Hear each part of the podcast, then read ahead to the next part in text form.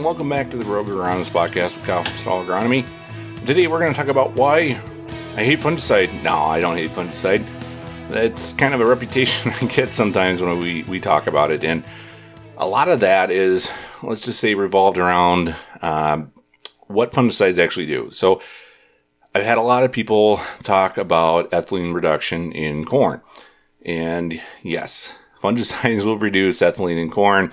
Um, is it going to take a hybrid that is uh, kind of a fast die, fast dry? Is kind of the industry standard definition for this. But if we have a hybrid that's going to basically rocket through maturity, is it going to turn that and give it a, a better stay green?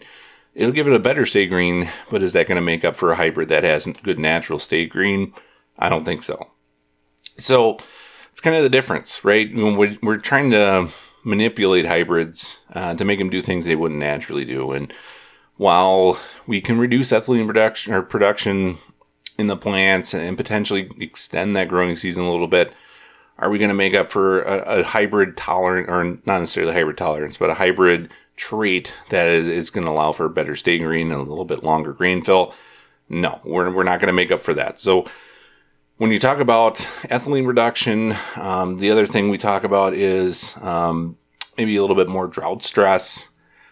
Once again, are we going to make up for a hybrid that has good natural drought tolerance? No, you're not going to take something that has zero drought tolerance and, and turn it into an amazing drought tolerant crop based on putting fungicide on. And a lot of the data kind of backs that up. There's been multiple studies, and I'm not going to go into them by the universities, talking about this. And uh, literally, the direct quote I got from Wisconsin was if you think drought stress is going to be improved by putting fungicide on, it's not the answer for you.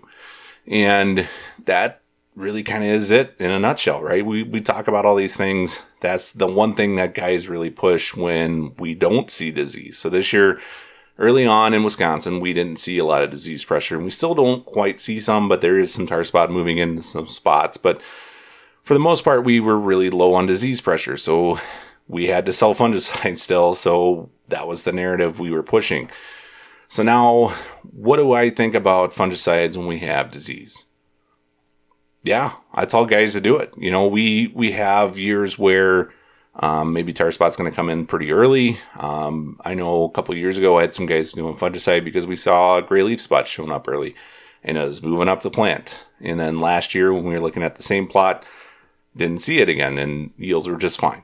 And it's it's all about that disease triangle. There's a host, there's the pest, and there is the environment. And for us, the last couple years, we haven't seen the environment. I've had people did fungicide trials last year and didn't. They maybe saw a two bushel yield increase, didn't pay for the application. And if you look at even the fungicide selling companies' data, often enough, you ba- basically just break even. Uh, the difference on $3 corn and $5 corn makes a big difference in that. But are we going to see 20, 30 bushels every year? No. Are we going to see some years where we get two or three bushels? Yep. Are we going to see years where we break even? Yep. Are we going to see years where we do make a bunch of money? Yeah. I mean, it's it's going to average out about maybe seven to eight bushels. Uh, some companies have it as high as like 10 or 12. So on average, yeah, maybe we make some money on fungicide, but not every year.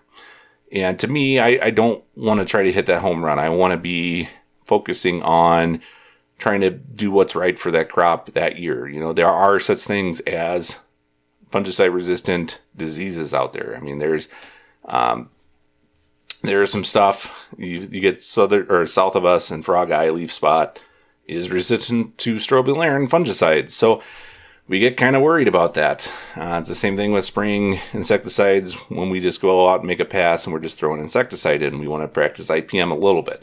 Um, it, environmentally, it's the right thing to do, and for your pocketbook, it's also the right thing to do. Now, let's talk about fungicide with tar spot. So, there's a huge thing about, you know, is tar spot really worth spraying late season? So there's guys telling me you got to tar- or target tar spot at V5 and R1, and then you know if you have another flush of it, then you got to go out and spray more.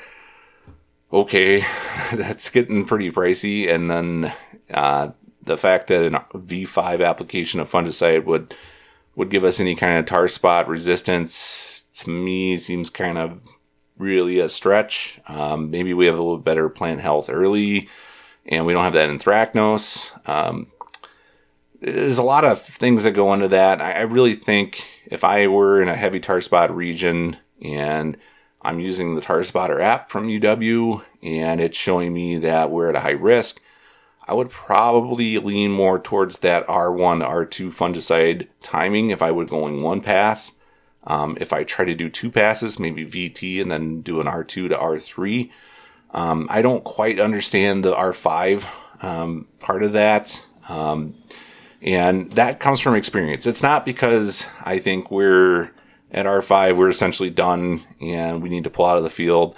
Um, it comes from 2018 and 19 in our area. In 2018 and 19, we had terrible tar spot. Came in fairly late, but I basically went from a corn plant that was starting to dent to dead in like 10 to 14 days. And in those areas, you know, if, if fungicide pays at R5, R5 and a half, um, we wouldn't have saw what we did that year.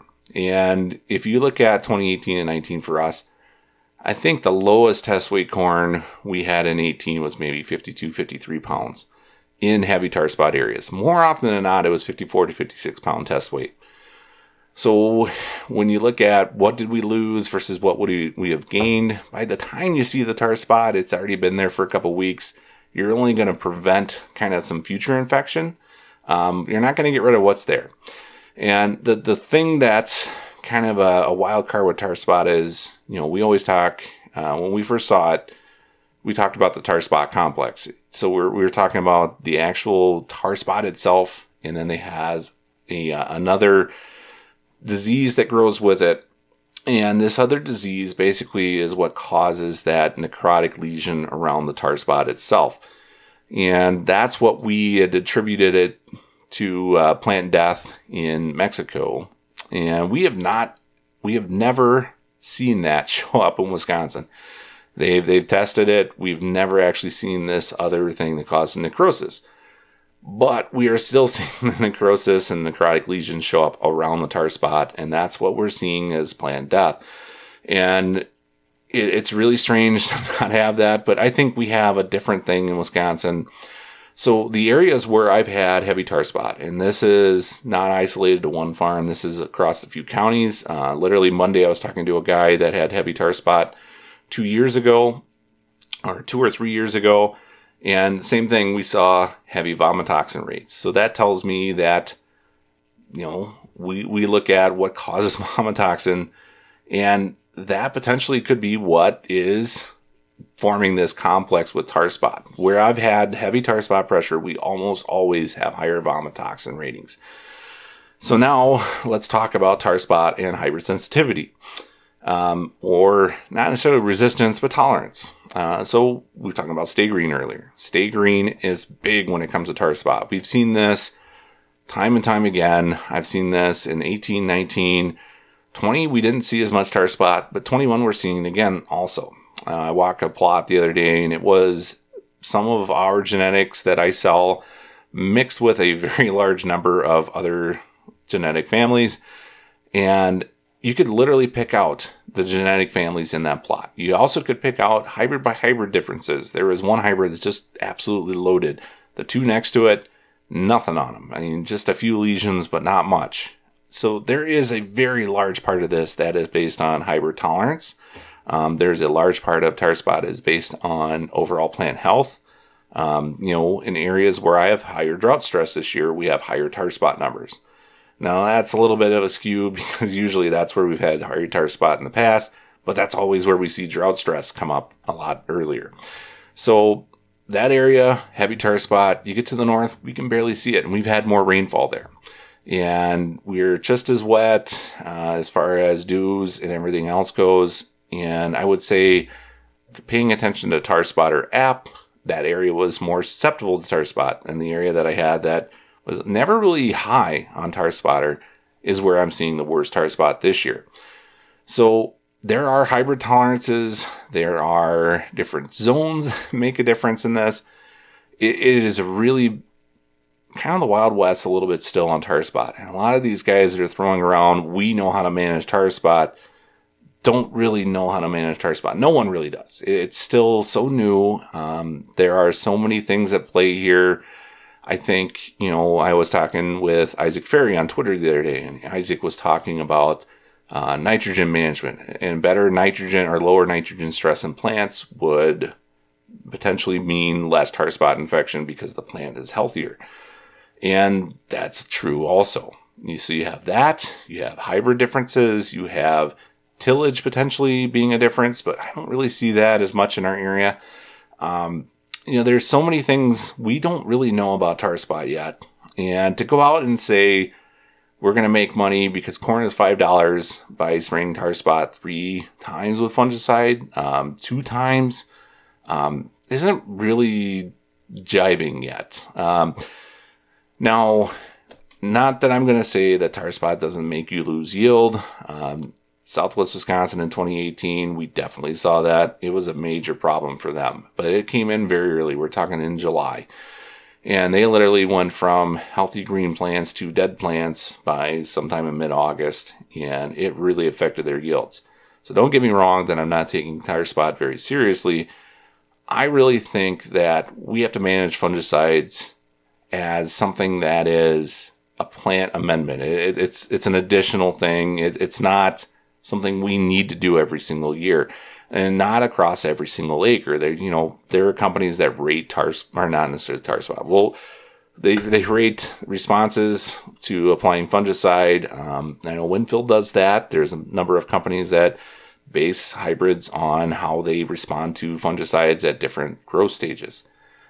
That's a great thing, and you should really pay attention to that rating. Um, some hybrids are a little bit more uh, susceptible to northern corn leaf blight or gray leaf spot or whatever it is, you're going to kind of see these things and you, you kind of have to manage those as they are. This is another thing where I talk about, uh, we, we, were talking the other day with some of our customers and clients about um, looking at kind of how hybrids work and um, looking at kind of some of these disease ratings and, and, and trying to not hit you know, you, you want the MVP candidate, right? You want those guys that are hitting for an average, hitting for a home run, or home runs, RBIs, uh, just that overall player. And to me, that that's a big thing. We really want to be that overall guy. We want to be, we want to select the the Mike Trouts of the world, um, the guys that are going to win an MVP award or be in contention for pretty much most of their career because they're going to be that longevity. Um, when we look at some hybrids, we have those hybrids that are just the home run hitters. Um, you know, I, I really, it pains me to say this because Kyle Schwarber is one of my favorite players in baseball, but Kyle Schwarber is kind of that home run hitter.